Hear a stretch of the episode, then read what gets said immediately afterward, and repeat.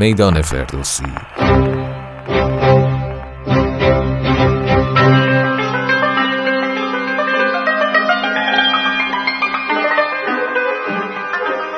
پادکستی برای معرفی و تشریح پنجاه اثر برتر در حوزه شاهنامه پژوهی. فردوسی و هویت شناسی ایرانی. قسمت دوم. سلام پیمان فیاس هستم و همراه دوست عزیزم فرشاد شهری در پنجمین قسمت از مجموعه پادکست های میدان فردوسی در خدمت شما هستیم. در این قسمت تشریح موضوعی کتاب فردوسی و هویت شناسی ایرانی تموم میشه و ما از قسمت بعدی به تشریح موضوعی کتاب بازخانی شاهنامه اثر جناب استاد مهدی غریب می‌پردازیم. اما قبل از اینکه من بخوام به سراغ موضوع اصلی بخش اول برم می‌خوام یک سوال بسیار ساده رو از شما بپرسم. سوالم هم اینه که به نظر شما رستم در کدوم داستان شاهنامه کشته میشه؟ خب برای اشخاصی که شاهنامه خوندن پاسخ این سوال بسیار روشن و واضحه و جز این نیستش که رستم در داستان شقات کشته میشه. اما مطلب بسیار شگفتانگیز اینه که جناب استاد منصور رستگار فسایی معتقدند که رستم در داستان سهراب کشته میشه. ایشون با بررسی روایت های مختلف در خصوص مرگ رستم چنین نتیجه گیری می‌کنند که رستم در داستان سهراب کشته شده. اما چرا و چگونه در متن مقاله ما به این پرسش پاسخ میدیم؟ اما خود مقاله با عنوان روایتی دیگر در مرگ رستم. من این مقاله رو خدمت شما می‌خونم و جاهایی که نیاز به توضیح باشه حتما توضیح میدم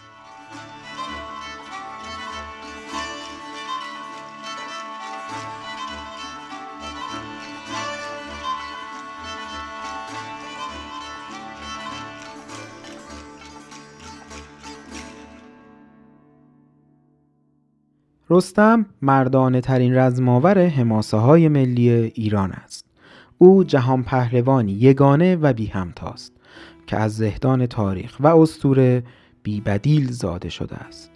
مردی است یزدانشناس، زیرک و هنرمند، با تدبیر و دوراندیش، عاشق ایمان و ایران خیش. در دوستی استوار است و در وفاداری پایدار. عمری طولانی دارد که گویی به درازنای آرزوهای ملتی میماند که خود را در او خلاصه می کنند. خب اینجا تحلیل جناب استاد از عمر طولانی رستم هم بسیار قابل توجهه. ما در همین مقاله می‌خونیم که رستم در شاهنامه نزدیک 700 سال عمر می‌کنه و از نظر جناب استاد این عمر طولانی نماد آرزوهای درازنای ملت ایرانه که در آرمانهای رستم خلاصه میشه. که آرمانهای رستم هم چیزی جز آزادی، عدالت و ایران دوستی نیست. جان برکفی است که در راه هدف سر از پا نمی شناسد و خیشتن را وقف مصالح ملت خیش کرده است. اندیشه او خلاف بسیاری از شاهان است که ملت را برای منافع خیش می‌خواهند. خب ما اینو قبلا هم اشاره کردیم که مرام و مسلک رستم برخلاف بسیاری از پادشاهان تاریخ ایرانه که همواره ملت رو برای منافع خودشون می‌خواستند. به همین جهت بیشتر اوقات با شاهانی چون کاووس اختلاف دارد و آنان را به چیزی نمی‌گیرد و به پشیزی نمی‌خرد و اتکای او تنها به خداوند است و نیروی تن و اندیشه خیش. ابیات مربوط به این استقلال شگفتانگیز رستم رو من می‌خونم. تهمتن برا شفت با شهریار که چندین مدار آتشن در کنار همه کارت از یکدیگر بدتر است. تو را شهریاری نه اندر خور است. چه خشم آورد؟ شاه کاووس کیست؟ چرا دست یازد به من؟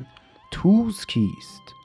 چه آزاردم او؟ نه من بنده ام یکی بنده آفریننده ام خب ما بعدها در کتاب های پیش رو خواهیم دید که این آزادگی صرفا هم مربوط به رستم نمیشه و در باقی پهلوانان هم ما این آزادگی رو می‌بینیم.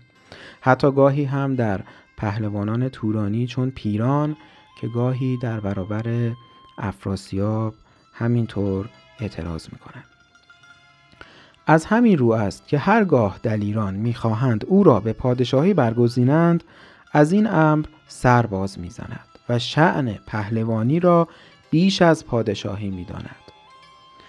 دلیران به شاهی مرا خواستند. همانگاه و افسر بیاراستند سوی تخت شاهی نکردم نگاه. نگه داشتم رسم و آیین و راه. اگر من پذیرفتمی تاج و تخت نبودی تو را این بزرگی و بخت. بسیار غرور آفرین خوندن این ابیات. ما در حافظ هم می‌بینیم که میگه در کوی عشق شوکت شاهی نمی‌خرند. ادامه میدم مطلب رو با مبحث رستم.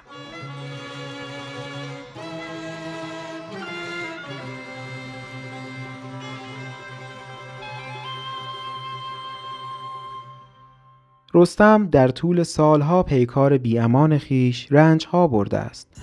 با پیل و شیر اجدها و دشمنان هولانگیز جنگیده است و یک دم آرام نیافته است تا افتخار و سربلندی ایران را نگاهبان باشد و آرامش و آسایش را به همگان ببخشاید و روزها را بر آنان خرم و دلهای مردم ایران را شاد دارد. بدین ترتیب رشته حیات و آرزوهای ایرانیان به جان این پهلوان بسته است و سرنوشت رستم و این مردم همچون شیر و شکر به هم درآمیخته است.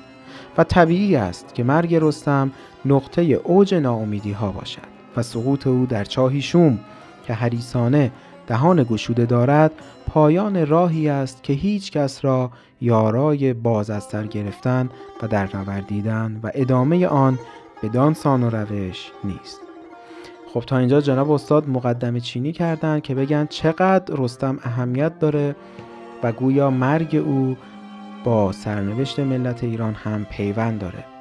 کم کم از این به بعد ایشون وارد این فضا میشن که همین دلیل باعث میشه که مردم ایران روایت مرگ پهلوونشون رو کمی دگرگون کنن.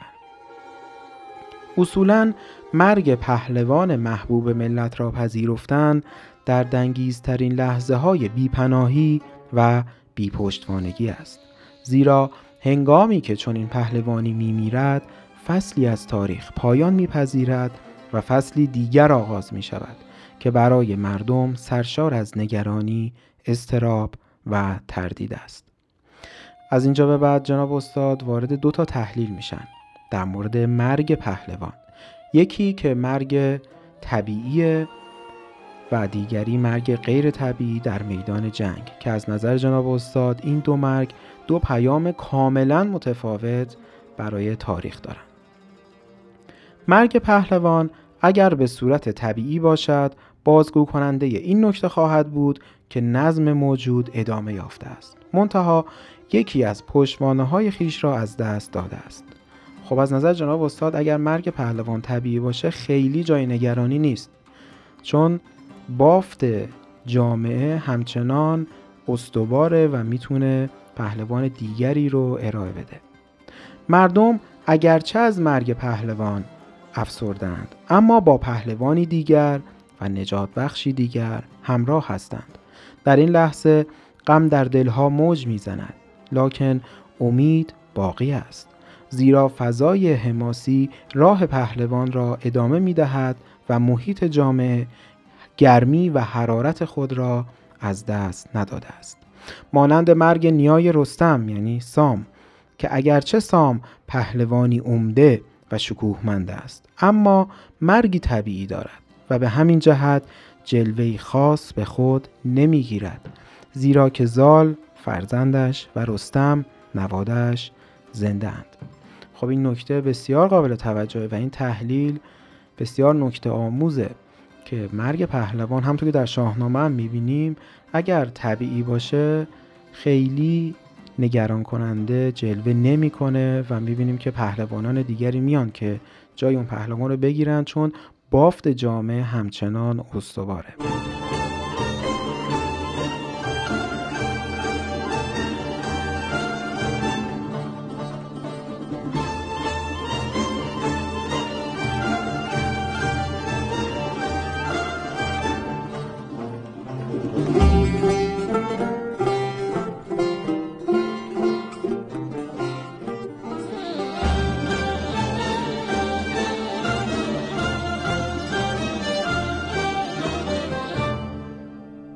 اما مرگ دوم یعنی مرگ غیر طبیعی و در میدان جنگ.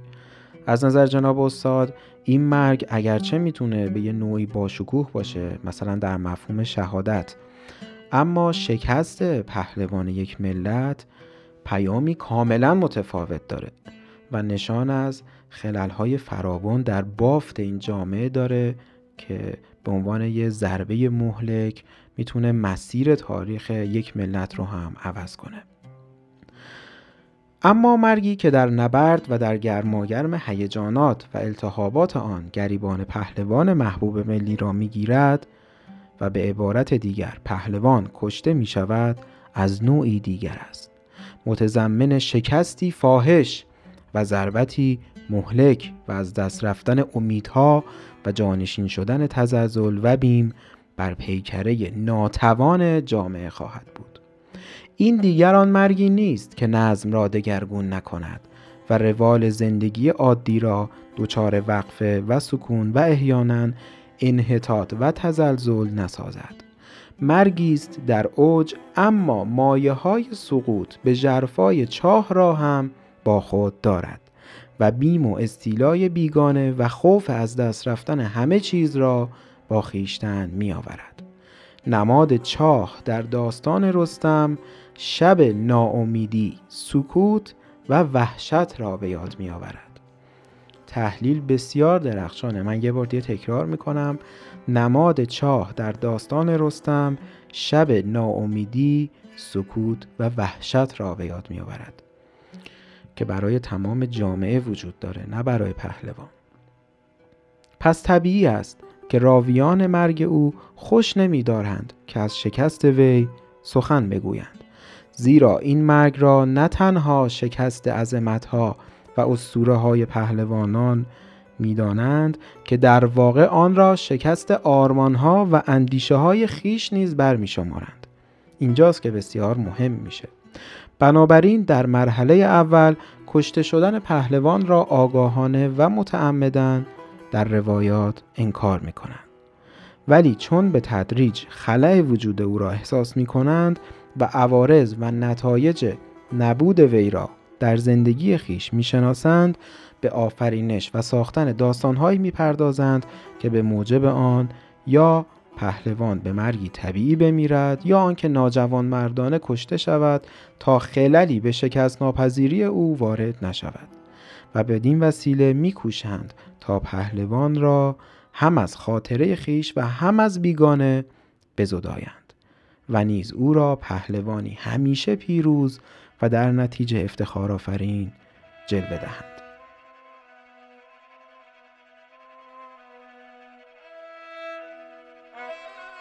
توی تنها که می‌خوانی. توی تنها که می‌خوانی که می‌خوانی. می‌خوانی رسای قتل عام و خون پامال تبار آن جیدان را؟ توی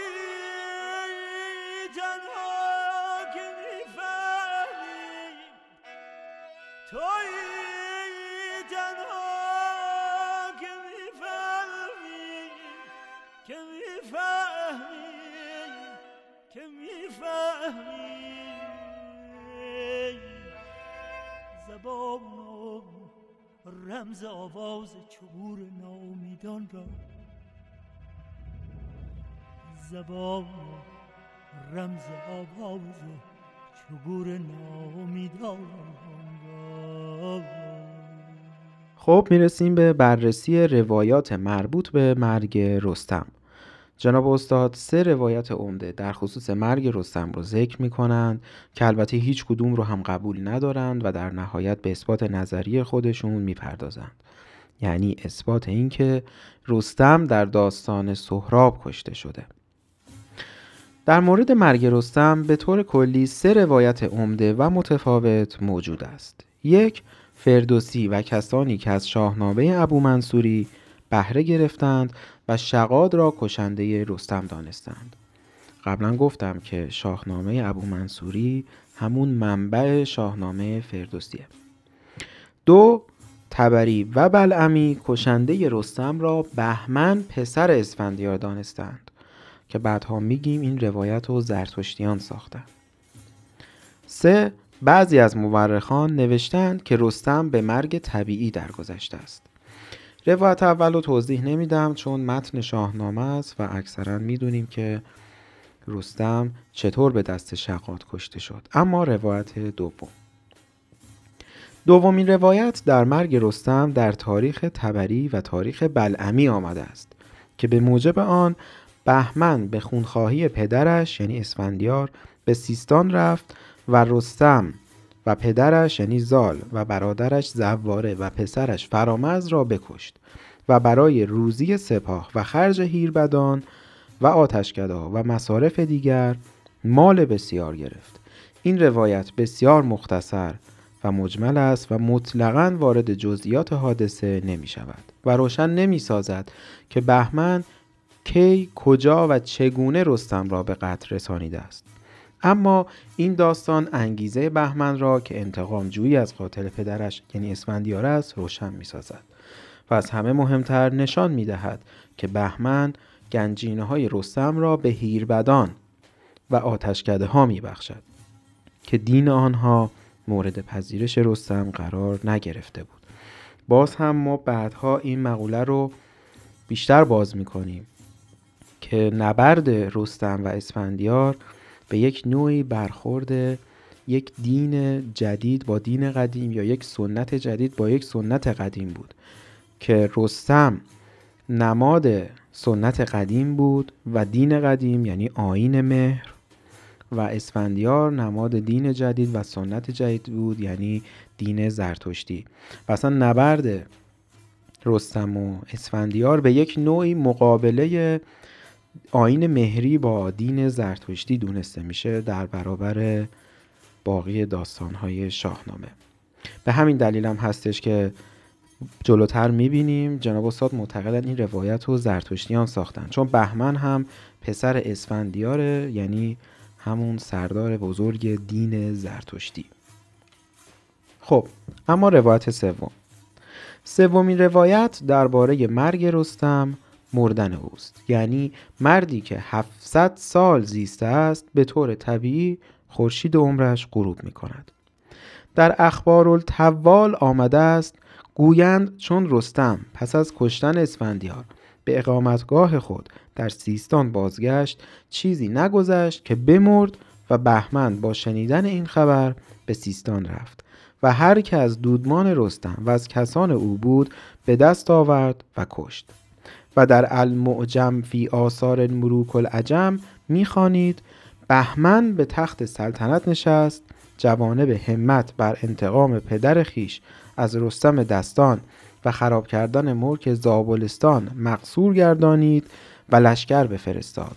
چون طلایه سپاه رسیدند خبر شنیدند که از سطوت تندباد موت حیات رستم را از چمن زندگانی فرو شکسته است.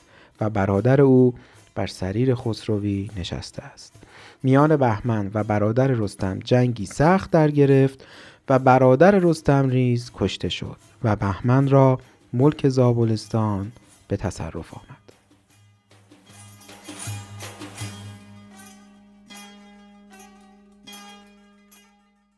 از اینجا به بعد جناب استاد وارد تحلیل هر سه روایت میشن و می نویسند از آنجا که ناقلان روایت مرگ رستم در عین آنکه هدفهای سیاسی و مذهبی متفاوتی داشتند همه ایرانی بودند و شکست پهلوان نامی خود را دوست نداشتهاند ضمن انکار شکست رستم از بیگانه در میدان نبرد در یک مقابله بیرحمانه با او از دیدگاه های اعتقادی خود روایات عمده اصلی را در مرگ رستم پرداختند.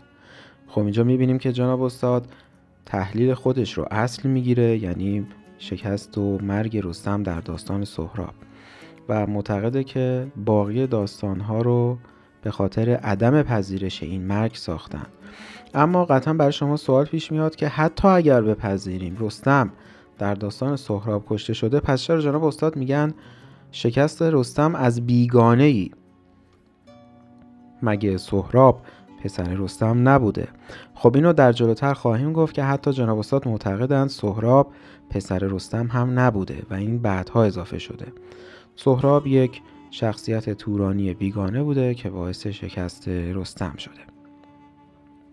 زرتشتیان و کسانی که طرفدار عقاید و اندیشه های تازه دینی لهراسپیان بودند و اسفندیار را شهیدی مقدس در راه دین خود می شناختند از حادثه مرگ رستم برای تقویت بنیان اعتقادات مذهبی خیش سود بردند.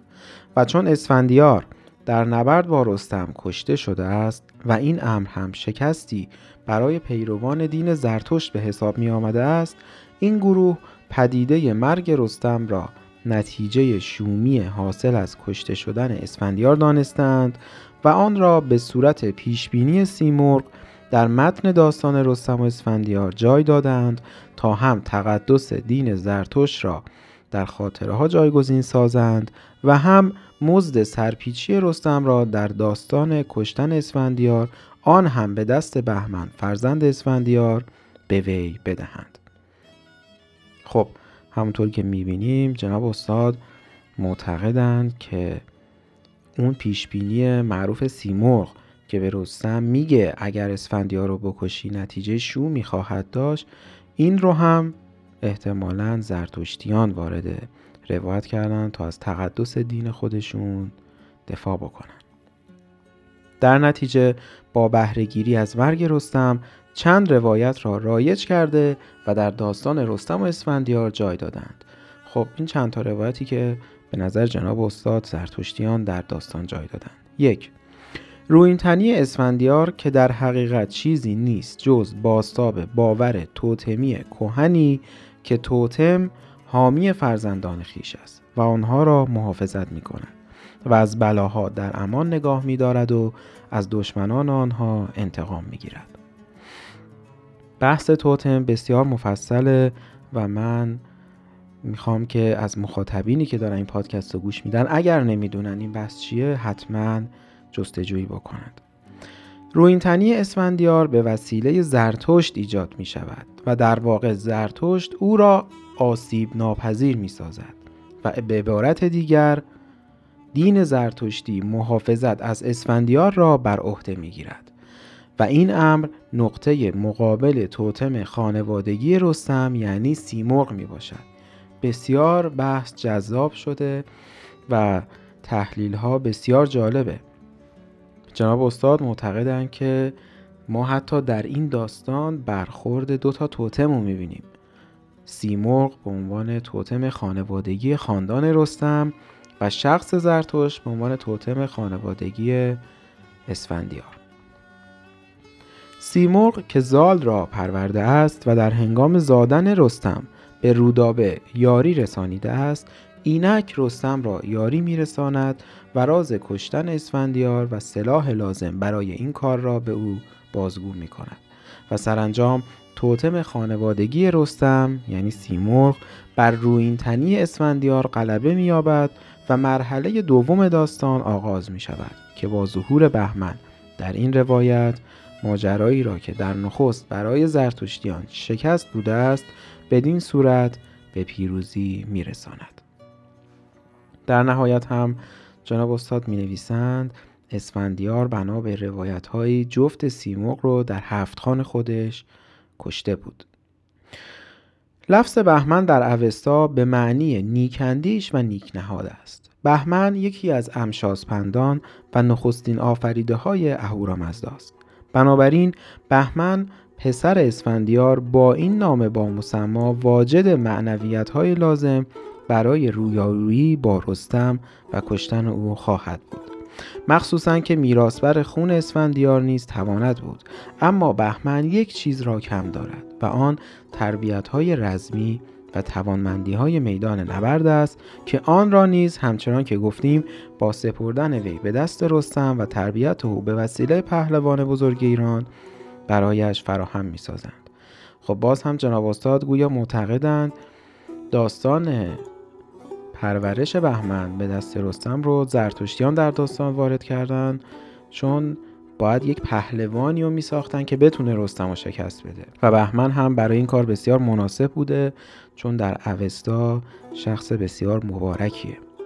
اما حقیقت آن است که با همه این مشروعیت ها روایت کشته شدن رستم به دست بهمن بسیار ضعیف و باور نکردنی می نماید و کمتر از روایت مربوط به شقاد غیر طبیعی نیست زیرا در مقایسه با اسفندیار که به دست رستم کشته شده است بهمن نه این تن است و نه سوابق جنگ وارانه و سلحشورانه اسفندیار را دارد که مانند او هفت خان یا جنگ با ارجاس و دیگران را داشته باشد. و نه از پشتوانه چون گشتاسب در نظم سیاسی و جاماست و زرتوش در حمایت عقیدتی برخوردار است.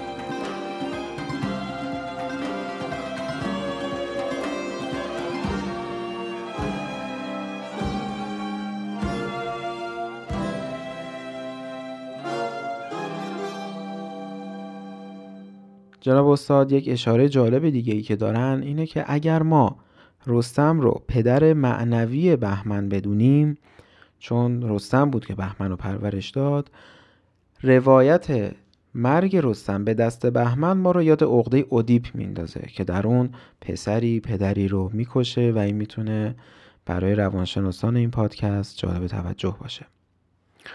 روایت کشته شدن رستم به دست شقاد نیز پرداخته کسانی است که مرگ رستم را نه از جنبه مذهبی بلکه از جنبه ملی و اجتماعی نگریستند. این داستان نیز ضعف‌های خاص خود را دارد. خب وارد شاهنامه شدیم و از روایت هایی مثل روایت تاریخ بلعمی فاصله می‌گیریم. همونطوری که گفتم جناب استاد معتقدند دیگه این روایت رو مذهبی ها نساختن بلکه ملیگراها ساختن. چرا در ادامه میگیم. داستان بران است تا این نکته را خاطر نشان سازد که پهلوانی چون رستم در نبردی مردانه و رویاروی که سزاوار توانمندی و اقتدار پهلوان برگزیده ایران است مغلوب نشده و از پای نیفتاده است و بیگانه ای نیز بر وی چیره نشده و طبعا اصلا رستم شکست نخورده است بلکه کرم درخت از خود آن بوده و کسی از خاندان و تبار رستم که مورد اعتماد وی بوده است روباه کردار به نیرنگ و فریب او را به چاه افکنده است و موجب نابودی وی شده است مهمترین اشکال و ضعف این داستان ظهور ناگهانی شقاد است که مانند سائقه در عرصه میدان حوادث رخ می نماید و همه چیز را می سوزاند. شقاد زاده کنیز آوازخان و رودنواز شومزاده است که مطرود خاندان رستم است و در حقیقت به کابل تبعید شده و در آنجا به دامادی شاه کابل رسیده است. گونه های نام او چه شقاد و چه شگاد و چه شقای در میان نام های مشهور ایرانی رایج نیست و عجیب است که یک باره رخ می نماید و بسیار ساده و آسان فریبکارانه رستم را به انتقام کشی از شاه کابل به دنبال خود می کشاند و در شکارگاه او را به چاه می افکند و می کشد.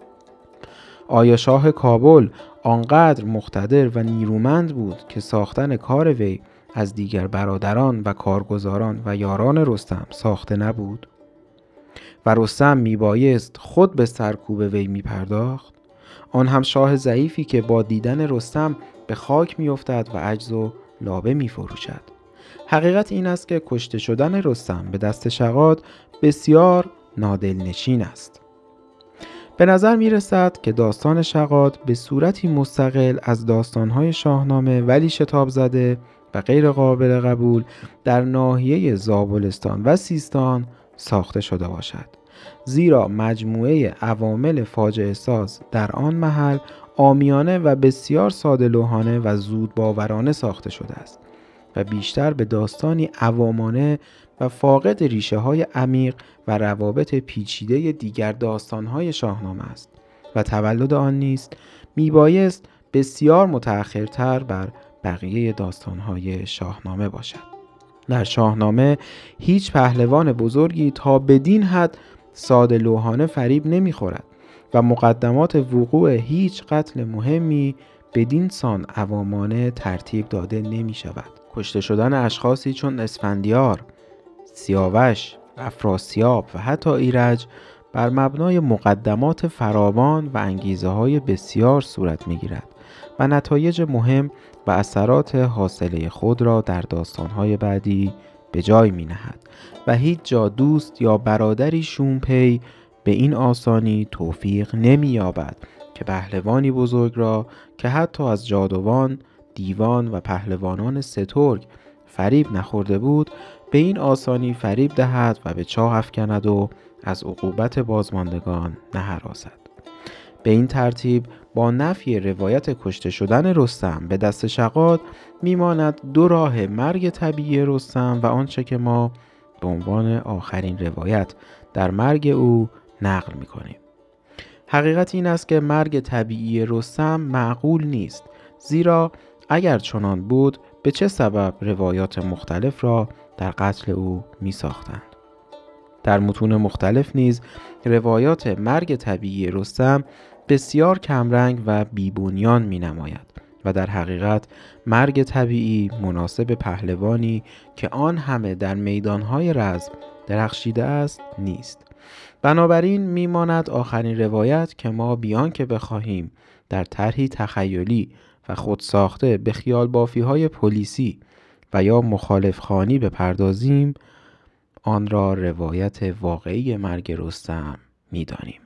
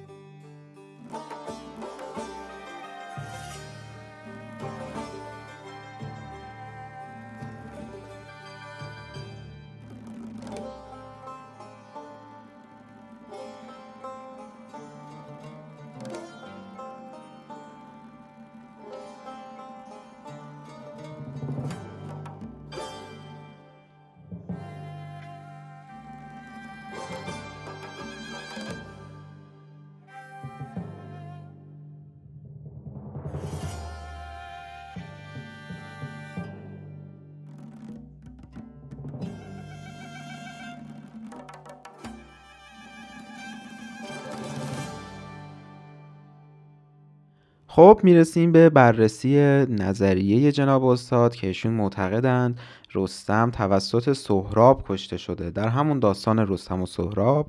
اما با این تفاوت که از نظر ایشون سهراب فرزند رستم نبوده و یک پهلوان بزرگ در توران بوده و کاملا بیگانه با رستم.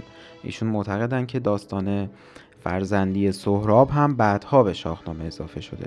البته بهتره بگیم بعدها به روایت های کوهن اضافه شده که از اونجا به شاهنامه ابو منصوری و از شاهنامه ابو منصوری به شاهنامه فردوسی اضافه شده. خب بر اساس این فرضیه ما میپنداریم که رستم در میدان نبرد و در رویارویی سهمگین با بیگانه ای که نه نامور بود و نه مجرب جان باخته است. و همین امر ایرانیان را گران آمده است و از شکست پهلوان خیش ناامید و شرمگین شدند و در نتیجه نخست مرگش را انکار کرده و به مرگ طبیعی تحویل نمودند و سپس برای سرپوش نهادن بر آن به مصادره مطلوب پرداخته و دست آخر هم کشتن او را که در اذهان رواج و رونق یافته بود به پادشاهی سرشناسی چون بهمن که ایرانی هم هست نسبت دادند و انگیزه او را انتقام از کشنده پدر برشمردند. خب اینجا جناب استاد گویا یک سیر تاریخی هم برای این سه روایت ذکر کردند که به ترتیب چطور این روایات عوض شده ولی در نهایت باز هم معتقدند که اصل مطلب چیز دیگری است.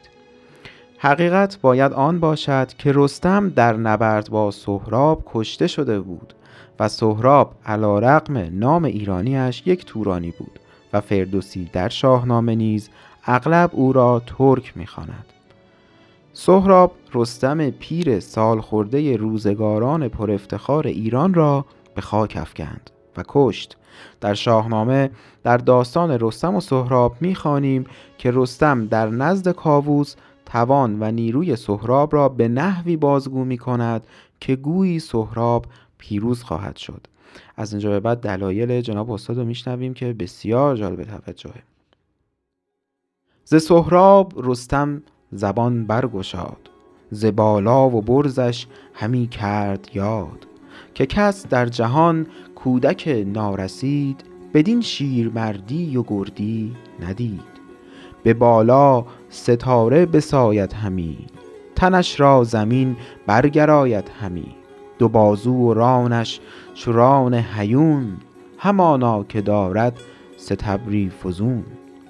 همی خواستم کش زین برکنم چو دیگر کسانش به خاک افکنم. گر از باد جنبان شود کوه خار بجنبید بر زین بران نامدار.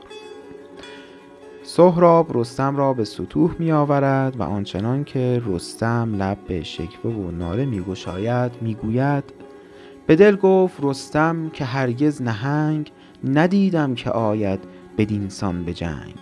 مرا خار شد رزم دیو سپید ز مردی شد امروز دل ناامید. ز دست یکی ناسپرد جهان نه گردی نه نامآوری از مهان به سیری رسانیدم از روزگار. دو لشکر نظاره بر این کارزار. اصولا در همه جای این داستان نبرد رستم و سهراب یک طرفه و به سود سهراب جریان دارد. مسئله انکار و پنهان داشتن نام رستم در داستان رستم و سهراب بازمانده کوشش ایرانیان در سرپوش نهادن بر کشته شدن پهلوان یگانه آنان یعنی رستم است. درست است که در بسیاری از داستانهای شاهنامه پهلوان نامآور نام خود را در برابر پهلوانان گمنام بر زبان نمیراند. اما در اینجا این تنها رستم نیست که نام خود را فاش نمی سازد که همه پهلوانان خودی و بیگانه اصرار در پنهان کردن نام او دارند و او را پهلوان چینی و بنده رستم می‌خوانند. حتی خود رستم نیز چنین وانمود می کند حجیر نمونه این پهلوانان است و هنگامی که سهراب از او نام صاحب سراپرده پهلوانی را که همان رستم است می‌پرسد به دروغ پاسخی بی ربط می‌دهد. فردوسی انگیزه حجیر را در پنهان کردن نام و نشان رستم به این نف بازگو می کند که گویا حجیر نیز از پیش می داند که رستم مغلوب سهراب خواهد شد. و پیشاپیش زبان به بیان حادثه می گشاید.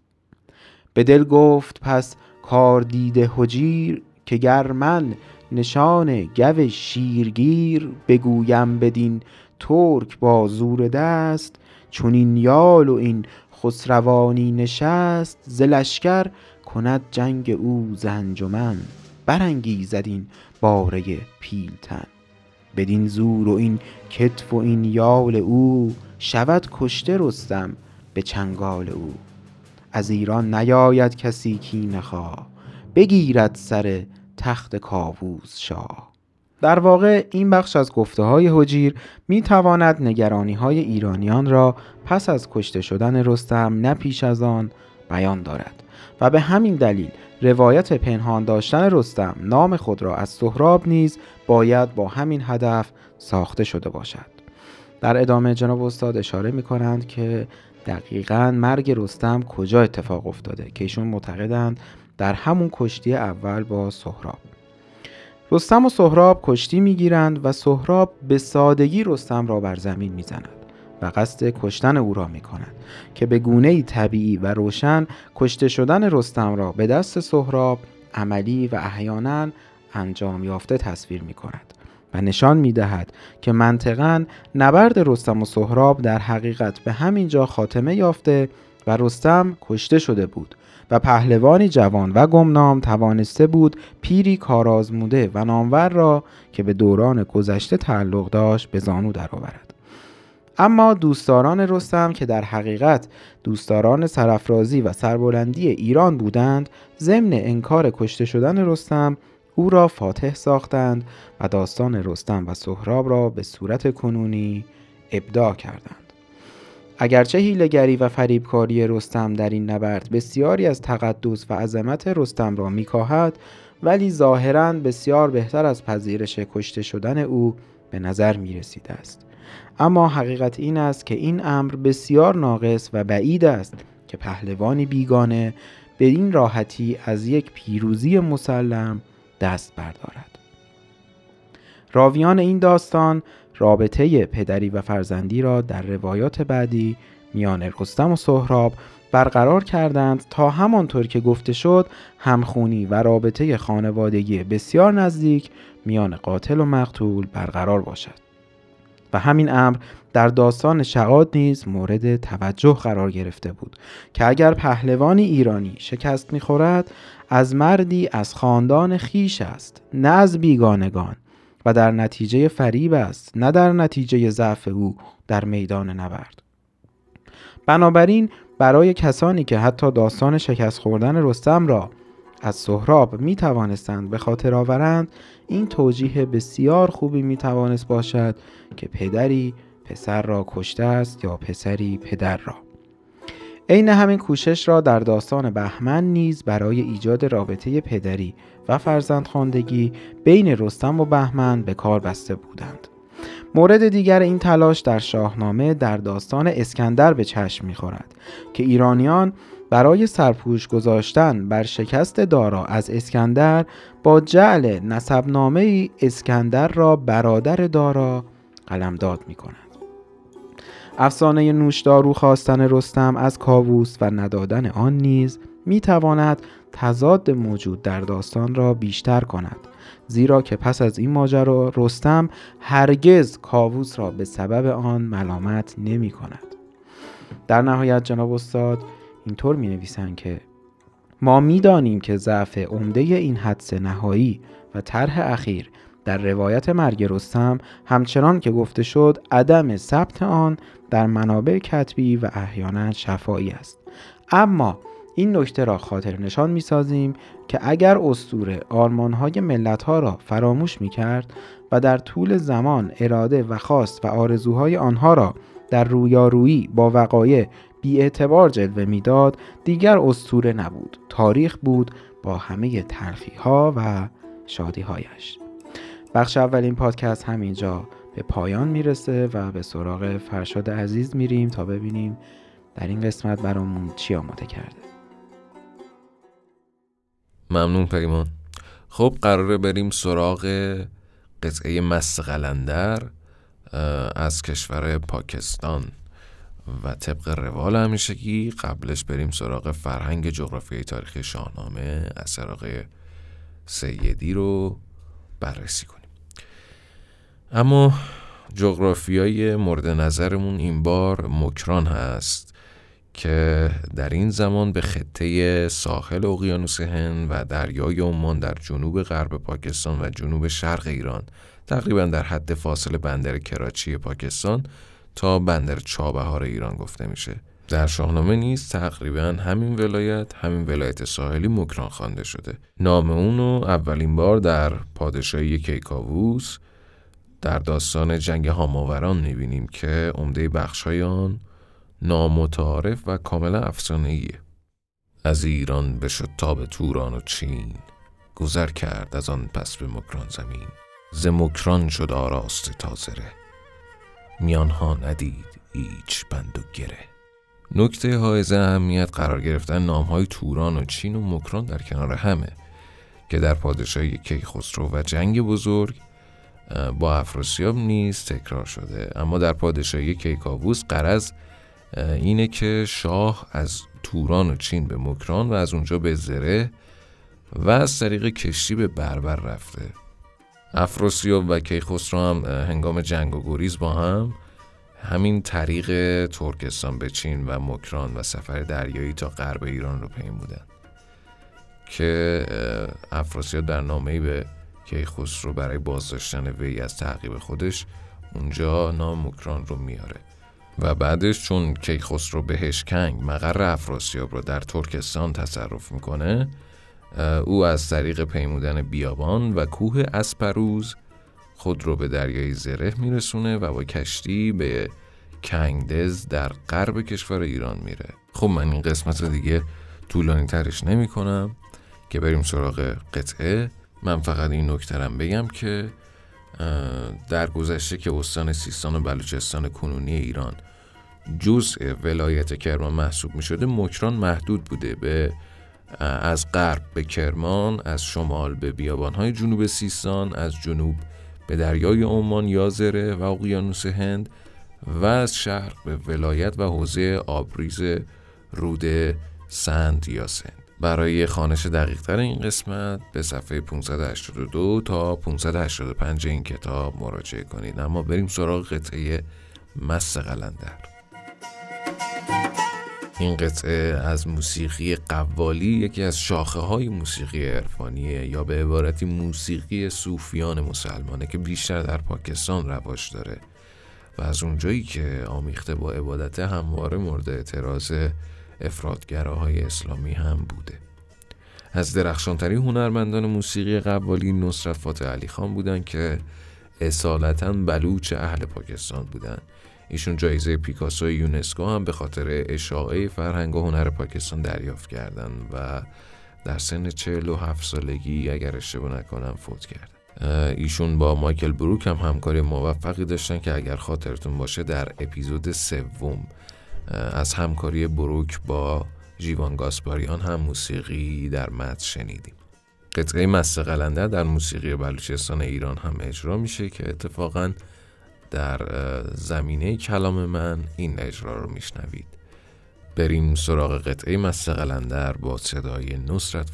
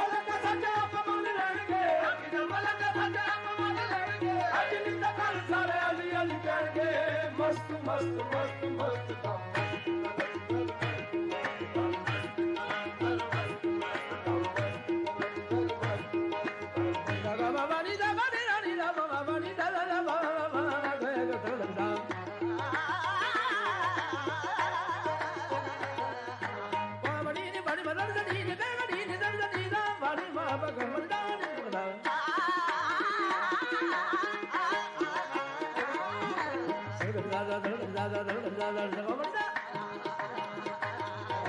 رپٽي کين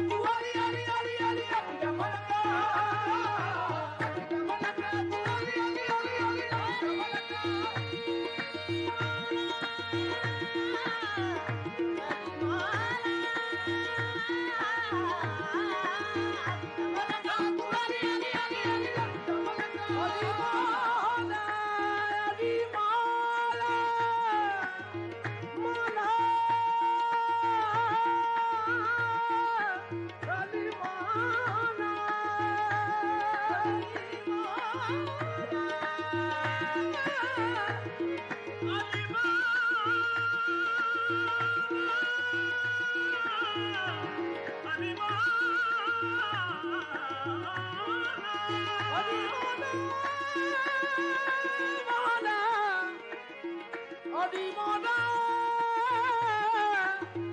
علی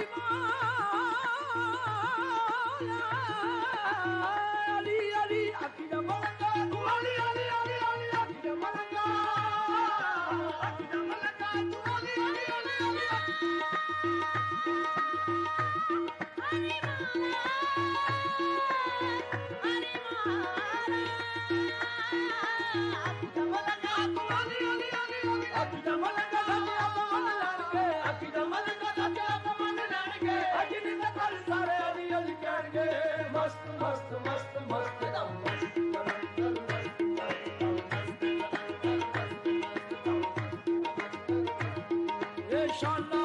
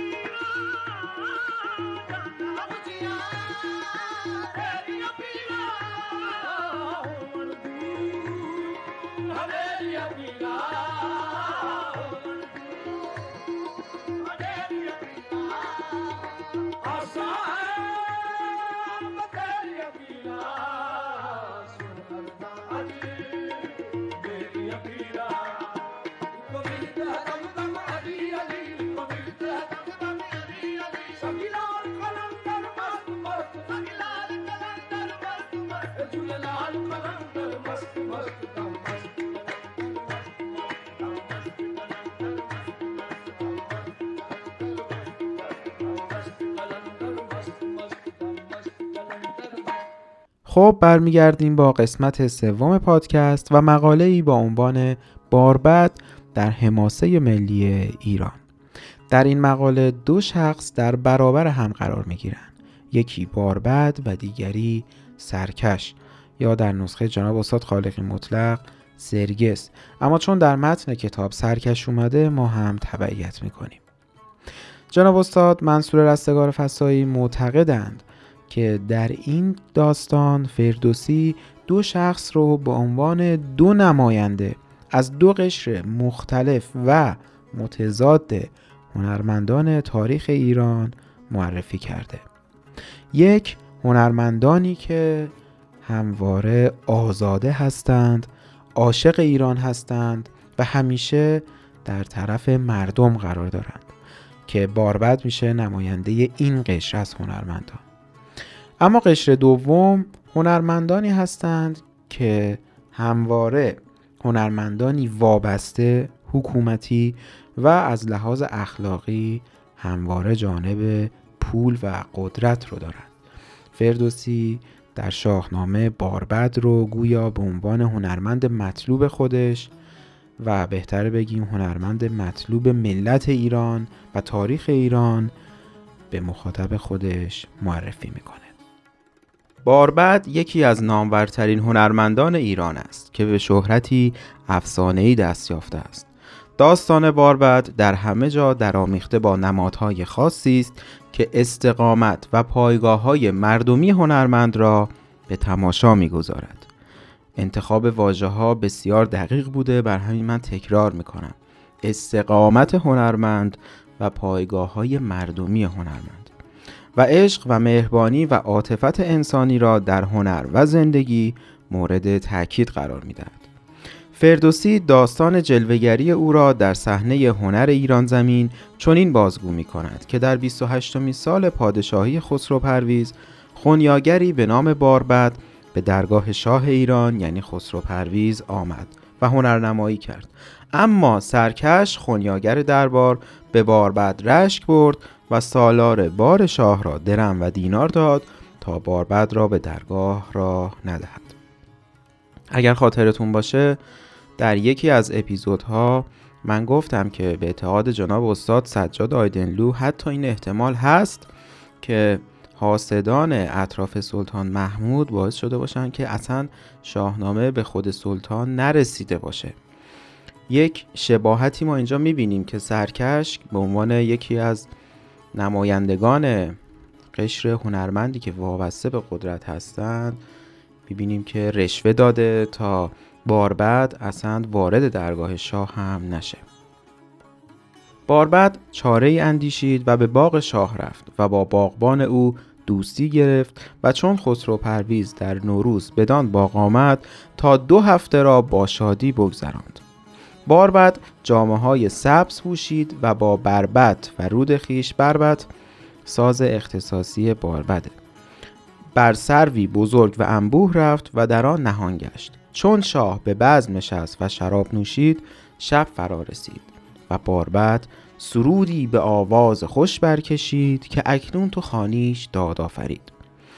همه واژگانی که انتخاب شده باید بهش دقت بشه. من دارم گزیده ای از داستان باربد در شاهنامه رو خدمت شما می‌خونم. اینکه چرا باربد لباس سبز پوشید؟ اینا همه نماد داره. اینکه چرا باربد بر بالای یک سرو رفت به عنوان نماد آزادگی در تاریخ ادبیات ایران و نماد ایستادگی و مقاومت. و اینکه چرا باربد مقام داد آفرید و زد. داد آفرید یکی از مقام های منصوب به باربده. اصلا بسیاری از دستگاه ها و مقام های موسیقی ایرانی منصوب به باربد. همینطور مقام هایی مثل پیکار کرد و سبز در سبز. این سه تا مقام باید یادتون باشه. داد آفرید پیکار کرد و سبز در سبز که همه نمادهای مهمی دارن. بعض نشینان شگفت زده شدند و شاه کسان به جستجوی نقم سرا فرستاد اما او را نیافتند. پیداش نمی‌کردند چون باربد بالای درخت بود و داشت ساز می‌زد و می‌خوند. پس باربد دستان پیکار کرد و سبز در سبز را بنواخت. دستان همون می‌تونیم بگیم مقام یا دستگاه که پیکار کرد و سبز در سبز. گفتم که دوتا از مقام های دستگاه های مهم باربدند و بار دیگر شاه به جستجوی وی فرمان داد. ولی باز هم او را نیافتند تا آنکه شاه فرمان داد بجویید در باغ تا این کجاست؟ همه باغ و گلشن چپ و دست راست. دهان و برش پرز گوهر کنیم. بر این رود سازانش مهتر کنیم. بار بعد چون این سخن بشنید. از نهانگاه بیرون آمد و به نزد شاه رفت و داستان خود را باز گفت و شاه او را میر رامشگران ساخت و دهانش را پر از در خوشاب کرد و بدین ترتیب باربد سالها در خدمت خسرو پرویز بود و سرانجام به دلیلی نامعلوم به زادگاه خیش بازگشت. سالها بعد باربد چون شنید که خسرو پرویز را باز داشتند از جهرم به تیزفون شتافت و به دیدار خسرو آمد. خب باربد مشخص میشه که شیرازیه. و در پیش شاه مویه ها سر داد و سوگند خورد که دیگر دست به رود نبرد و ساز خیش را بسوزد. خب رود همون سازه. پس باربد چهار انگشت خود را برید. بعدها ما مفصلا توضیح میدیم که چرا باربد سوگند خورد که دیگه ساز نزنه سازش رو سوزوند و حتی چهار انگشت خودش رو هم قطع کرد که با توجه به گفتار خودش درد ایران و می‌بینه که چه بر سر ایران اومده باعث میشه که اصلا نتونه دیگه ساز بزنه وقتی ایران ویرانه. باربد را در تصاویری کهن بر سنگ ها مینیاتورها و نقاشی های ایرانی می‌بینیم و پس از پانزده قرن هنوز تغنی باربد و بربتش را از گلوی سازها و به مدد انگشت نوازندگان نقم پرداز ایرانی میشنویم. خب من گفتم که خیلی از دستگاه های موسیقی ایرانی منصوب به باربد. و انگشتان بریده و خونین باربد را به یاد میآوریم. گویی سبزی بی سرانجام سبز در سبز گونه دیگر از وهم سرخ خشم و خون سرنوشت بود که پیکار کردی بی امان انگشت باربد را از دستانش جدا کرد ولی خاطره او را از ذهن جامعه نزدود.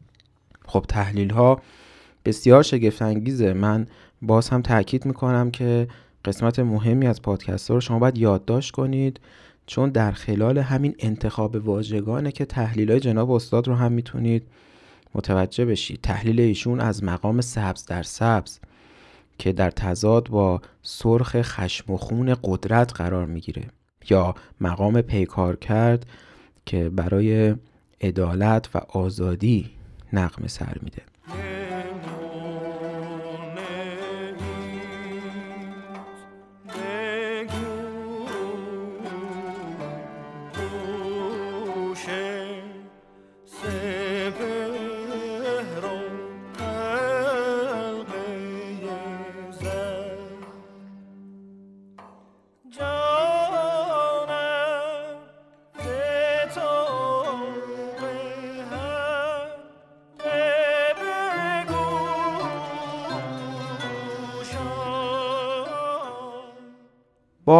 هنرمندی مبارز بود. جالبه که تفسیر جناب استاد از باربد نزدیک به تفسیر احمد شاملو از هنرمند حقیقی. باربد هنرمندی مبارز بود که از دیاری دور یعنی از جهرم فارس سرزنده و دلاگاه راه درازی را تا بارگاه پرویز ساسانی پیمود. تا بلندای هنر فارس را به گوش دل اوجنشینانی برساند که مجذوب بخشی از هنر بیبنیاد و ریاکارانه سرکش ها و نکیساهایی بودند که به سالوس در صدد حفظ موقعیت هنری خود بودند و اصالت هنر باربد را باور نداشتند. خب نکیسا هم مثل سرکش یکی دیگه از هنرمندان وابسته به دربار بود و اینجا جناب استاد هنر باربد رو در برابر هنر سرکش و نکیسا قرار میده. در واقع باربد که نماینده اصالت هنر هستش در برابر سرکش و نکیسا قرار می‌گیره به عنوان هنر بی بنیاد و ریاکارانه که هدفی جز حفظ قدرت و موقعیت نداره. باربد نیز می‌خواست تا به اتکای هنر صادق و خلاق خیش آنان را به زانو درآورد. بنابراین صدای او باغ شب را سرشار می کند و موج زیبایی و تلعلع هنر وی شب را نورباران می سازد. خب می‌دونید که چقدر نماد داره این بین یعنی شب رو نورباران کردن. چرا اصلا باربد شبها میره بالای درختی مثل صرف که نماینده و نماد آزادی، آزادگی و مقاومته؟ و آنان که ندیمان خلوت شاهی بودند و هر یک خود بندگان خاص زرین کمر داشتند متواضعانه چراغ به دست می‌گیرند و در ظلمت و سکوت به دنبال این آسمانی سبز میگردند. منظور از آسمانی سبز همون باربده که لباس سبز میپوشید و شبها بالای درخت سرف ساز می‌زد و باعث می‌شد که همین اشخاص فرومایه چراغ به دست بگیرن تا اونو پیدا کنن. باز چراغ هم پر از نماده که بسیار جالب باربد باعث میشه این اشخاص چراغ به دست بگیرن. یه جوری میشه گفت باعث روشندلی این افراد میشه. و مولویوار انسانی را میجویند که با آن همه هنر در عالم خاکی به دست نمی آید. این بخش داستان باربد رمزگونه، اسرارآمیز و بسیار پرمعناست و حقیقت کار هنرمندی را که از راه دور آمده است و راه دشوار به اوج رسیدن را تا فراز سروی سبز که یادآور آسمانی سبز اندر سبز است در می نوردد و به نمایش می گذارد. خب دیدیم که چقدر تحلیل ها زیباست چقدر پر از نماده و مخاطب به میزانی که مطالعه داشته باشه درباره ادبیات به این نمادها بیشتر پی می‌بره. بار بعد سبز میپوشه بر فراز درخت سرو میره و مقام سبز در سبز می‌زنه. رنگ سبز نماد امید نماد حیات دوباره است و آزادی. همینطور درخت سرو هم تاکید کردیم که نماد آزادی و مقاومته. خب اینطوری مشخص میشه که مقام سبز در سبز چه پیامی داره. پیامی جز صلح امید و آزادی نداره که باربد اونو سر میده. همینطور از باقی مقام هایی که باربد می‌زنه مثل دادافرید و مثل پیکار کرد که می‌بینیم در خود عبارات مقام مفاهیم آزادی و عدالت مستطره می‌تونیم شخصیت باربد رو بیشتر بشناسیم. به خصوص اینکه باربد شبها و در اوج تاریکی ساز می‌زنه که این تضاد بین نور و ظلمت رو مشخص می‌کنه. شب یا ظلمت نماد تاریکیه که جامعه رو فرا گرفته نماد ناامیدیه که جامعه رو فرا گرفته و استبداد و بیداد اهالی قدرته. که جالبه که باربد نتیجه هم می‌گیره و باقی افراد چراغ به دست که چراغ هم تضاد داره با ظلمت و تاریکی به سمت باربد میان تا ببینن این کیه که داره این نقامات زیبا رو می‌زنه. که این هم گویا فطرت انسان نشون میده که در نهایت تمایل داره به آزادی و امید زیبایی و عدالت. و گویا انسان هم برای رهایی چاره ای جز آزادی و عدالت نداره و همه اینها رو می‌بینیم که باربد نمایندگی می‌کنه.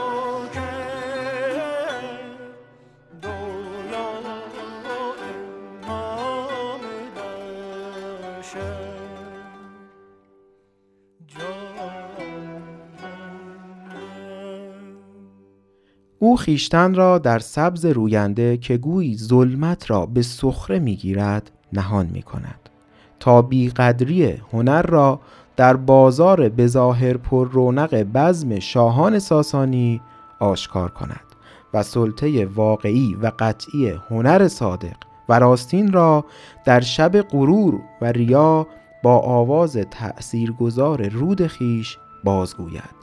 و می‌بینیم که سرانجام آن همه نوا و نقمه شب را به روزی روشن و پیروزمند بدل می سازد و باربد را به جاودانگی می پیوندد. و چون برگ های تاریخ ورق می خورد و ایران بی باربد می ماند و از سرود و ترانه های زندگی بخش او فاصله می گیرد قلم به مسند چنگ و رود می نشیند و شاعران و نویسندگان جای چنگ نوازان و رودسازان را می گیرند. عملا می بینیم که شاعران هنرمندی چون رودکی و فرخی و حافظ نه تنها از موسیقی باربد بی نصیب نیستند بلکه با زبان شعر موسیقی می‌خوانند و انگشتان هنر آفرین آنان بر تار و پود سازهایشان شوری برپا می‌سازد. رودکی چنگ برمیگیرد و می نوازد و حافظ غزل سرای با نوای ساز خیش زهره را به رقص برمیانگیزد.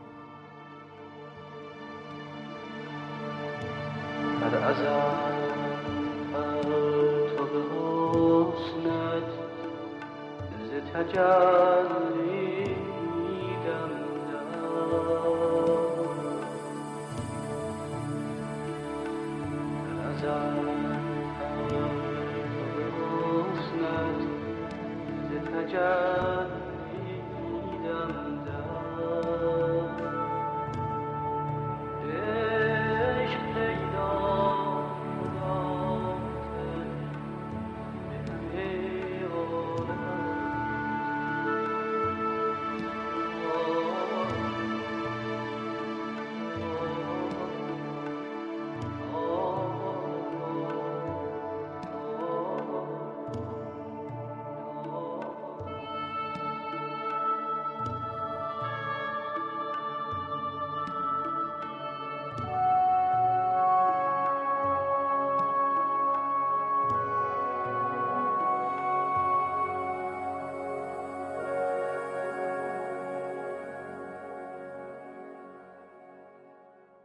تا نسل شاعران چنگ نواز و موسیقیدان منقرض گردد شعر سرود لبها و سرور جانها شده است. تبار شاعران جان گرفته است و از طرفهای سبز شعر همان نوای جانبخش باربد به گوش می رسد خب جناب استاد معتقدند که جریان اصلی شعر در ایران ادامه دهنده راه موسیقی شد. یعنی کم کم شعر اومد جای موسیقی رو گرفت اما اشخاص اصلی جریان شعری ایران مثل حافظ سعدی مولانا و غیره ادامه دهنده راه شخص باربد و امثال باربد بودند که همواره دغدغه آزادی داشتند دغدغه اخلاق داشتند و دغدغه فرهنگ به معنی حقیقی کلمه نه به معنای ریاکارانش.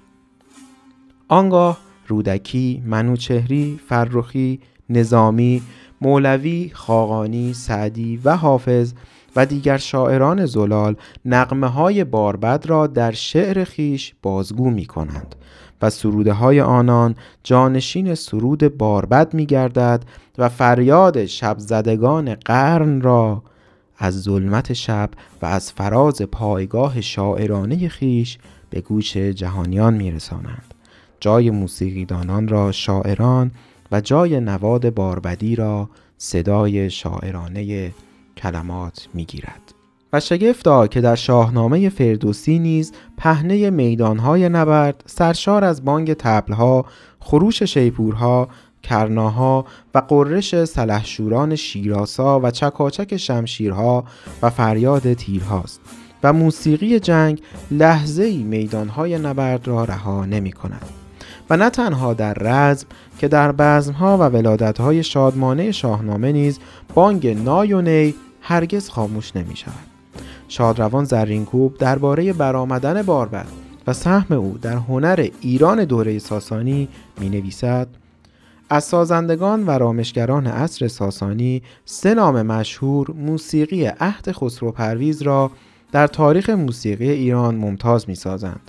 باربد، سرکش و نکیسا. با آنکه هر ستن استادان بزرگ این عصر بودند ابداع اکثر دستگاه های موسیقی ایران غالبا به باربد منصوب شده است. اسناد اختراع اکثر دستگاه های موسیقی به باربد این نکته را به خاطر می نشاند که این استاد عصر لاعقل در قسمتی از این دستگاه ها که شاید از طریق تعلیم و سنت به وی رسیده بوده است تصرفات مبدعانه و مقبول کرده باشد. چیزی که خسرو پرویز را مجذوب هنر باربد کرد سرودهای سگانه بود که وی در اولین دیدار خسرو سرود دادافرید پیکار کرد و سبز در سبز. بر وفق روایات آمیانه که مخز نظامی بوده است در بزمهای عاشقانه خسرو و شیرین باربد از زبان خسرو پرویز و نکیسا از زبان شیرین مناسبت خانی ها داشتند. این هم مقوله بسیار جالبیه که گویا باربد البته این روایت آمیانه است و سند معتبر نداره اما گویا باربد نقش خسرو پرویز رو می‌گرفته و نکیسا نقش شیرین رو و گاهی مناسب خانی ها و مناسبت خانی ها داشتند. خب حالا که این هم از باربد گفتیم بریم به یک نوای موسیقی منصوب به باربد هم گوش بدیم. تنبور و آوازی که میشنوید اثر جناب استاد تاهر یارویسیه که مقام باریه رو می نوازند و این مقام منصوب به باربد.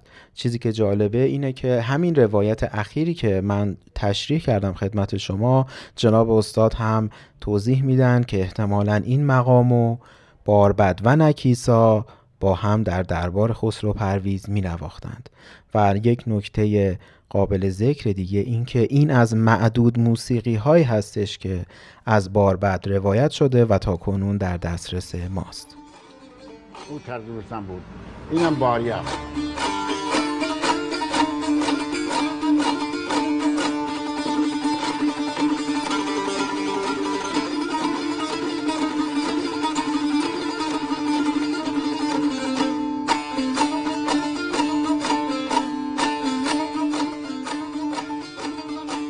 باریا باریه زمان نکیسا و باربد بوده.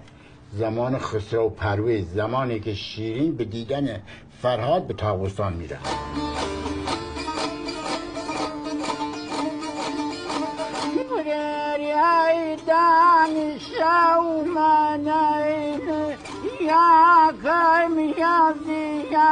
شیرین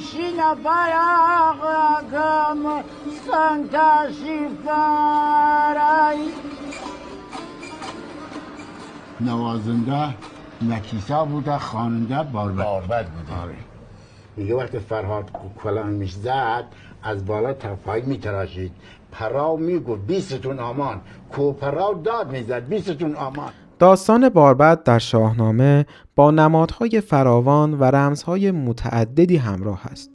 باربد جوان و جویای نام در درگاه خسرو پرویز که به خوشباشی و خواهی شهره آفاق است با سرکش خونیاگر روبرو می شود که بر او رشک می برد و سرکشی می کند و به سالار بار پادشاه درم و دینار می دهد تا باربد را به نزد شاه که هنرشناس و هنرپرست است بار ندهد. خب از اینجا به بعد ما یک سری از تحلیل های دیگر استاد رو با هم می‌خونیم و میشنویم این بخش از داستان فساد اجتماعی دربار ساسانی را به خوبی بازگو می کند و نشان می دهد که چگونه زر و سیم ناسره را به جای سره می نشاند و هنرمندان را از عرضه طبیعی هنرشان محروم می سازد. ثانیا گویی جای عرضه هنر مردمی و ناب در دربار نیست و هنرمند باید به باغ برود که نمادی از خرمی است و آزادی و آزادگی در جامعه. خب این هم از تحلیل باغ. و باغبان آن مردی است که قدر هنر را می‌شناسد و هنرمند را ارج می نهد و او را یاری می رساند تا به مقصود خیش دست یابد. سالسن باغ جایگاه دائمی اصحاب قدرت نیست و آنان تنها برای دو هفته به آنجا می آیند تا شادی. و شادخاری کنند و این بدان معناست که اصحاب قدرت فقط گاهی به مردم و طبیعت و باغ جامعه رو می کنند و هنرمند باید در پنهانی در تیرگی در فضای مبهم و شب گرفته هنر خود را به آنها عرضه بدارند. بنابراین در این داستان شب و نقش سیاهی آن از یک سو یادآور بحران اجتماعی حاکمیت است.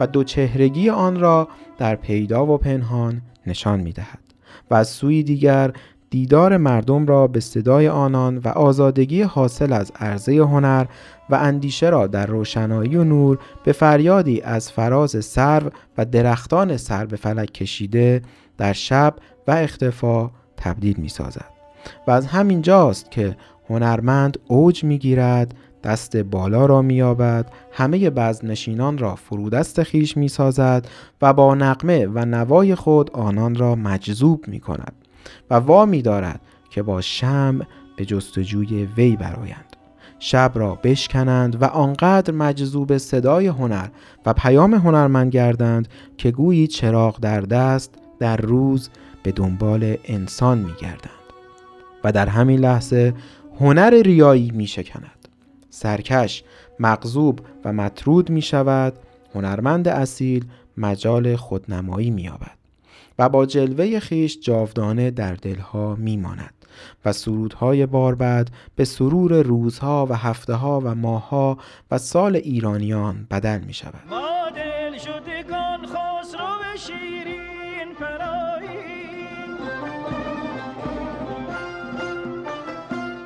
ما کشته مهرخ خورشید کلاییم ما از دو جهان غیر تو ای عشق نخواهیم. ما از دو جهان غیر تو ای عشق نخواهیم. صد شور نهان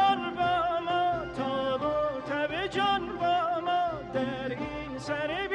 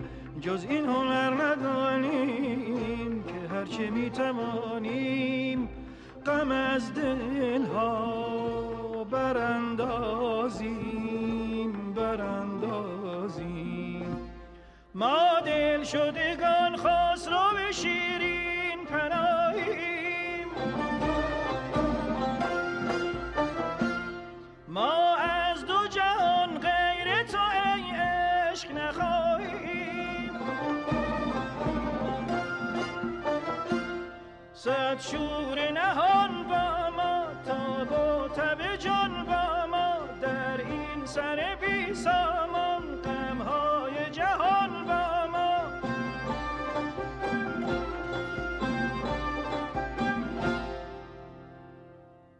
باربد از گمنامی به نام می رسد و اگرچه از فراز درختان به فرود بزم تغییر جایگاه می دهد اما هنر وی به خواص محدود نمی ماند و سرودهای سبز در سبز پیکار کرد یزدان آفرید و لعنهای سیگانه وی به میان مردم راه می یابد و به هنر ملی آنان تبدیل می گردد و اگرچه خسرو پرویز او را شاه رامشگران می سازد اما باربد سلطان قلب ها می شود داستان باربد داستان شگفتی است. باربد با دل و احساس و هنر خیش زندگی می کند و به همین دلیل در دربار نمی ماند طبع او با درباریان ریاکار که هنر ریایی را می‌خواهند و میپسندند سازگار نیست. او درگاه خسرو پرویز را رها می کند به دیار خیش به باغ اصلی و باغبان مهربان آن باز می گردد. و تنها وقتی دوباره به پایتخت باز می آید که خسرو پرویز را باز داشتند و در زندان سرد و نمور و تاریک به بند کشیدند. زمانی که دیگر آن همه شکوه و عظمت بر باد رفته است. خب دیدیم که تحلیل جناب استاد از خروج باربد از دربار اینه که اصلا روحیه این هنرمند آزادی خواه در تضاد بوده با فضای درباری. راستی چرا باربد؟ پس از سالها به نزد خسرو پرویزی که دیگر هیچ نشانی از عظمت گذشته را ندارد باز می گردد و در پیش او مویه سر می دهد و سوگند می خورد که دیگر دست به رود نبرد. و ساز خیش را بسوزاند و انگشتان خیش را ببرد. برای رسیدن به پاسخ این پرسش بهتر است بخشی از داستان باربد را از شاهنامه بخوانیم. خب ابیاتی که من الان می‌خونم همه گویندش شخص باربد هستند. همه بوم ایران تو ویران شمر کنام پلنگان و شیران شمر. شد این تخمه ویران و ایران همان برآمد همه کامه دشمنان. گزند آمد از پاسبان بزرگ کنون اندر آید سوی رخن گرگ. اگر دست من زین سپس نیز رود بسازد مبادا به من بر درود بسوزم همه آلت خیش را بدان تا نبینم بداندیش را. ببرید هر چار انگشت خیش بریده همی داشت در مشت خویش. چو در خانه شد آتشی برفروخت. همه آلت خیش یکسر بسوخت. و از این پس باربد به درون تاریکی فرو می رود و دیگر جز صدا از او باقی نمی ماند نمی‌دانیم در کجا و چگونه زندگی کرد و چگونه درگذشت. اما می‌دانیم که صدای او به صدای ایران و سروده های وی به ستایش نامه های این سرزمین بدل کشت خب دیدیم که دلیل اینکه باربد اصلا سازش رو میسوزونه و چارنگوشش رو قطع می‌کنه اینه که وقتی ایران رو به این شکل ویران می‌بینه دیگه اصلا روحیه و توانی برای خلق هنر هم نداره. وقتی ایران ویران گردد و کنام پلنگان و شیران باشد و شکوه دیرینه آن بر باد برود دیگر انگشتی در دست باربد نیست. دیگر سرودی بر لب وی نمی نشیند و طبیعی است که سازش را بسوزاند و شاید خیشتن را اما همه داستانهایش را در صدای ماندگارش در سرود همیشگیش برای همیشه روایت می کند سرود مهر ایران را. خب این مقاله هم همه جا به پایان می‌رسه. من با اینکه بارها این مقالات رو خوندم ولی مخصوصا در خصوص این مقاله هر بار که بهش رجوع می‌کنم باز هم بسیار احساساتی میشم چون داستان بسیار بسیار متاثر کننده ایه خب همینجا پادکست این هفتم به پایان می‌رسه. امیدوارم که قابل استفاده باشه و از این پادکست هم مطلبی گرفته باشید. همراه با دوست عزیزم فرشاد شهری بدرود میگیم.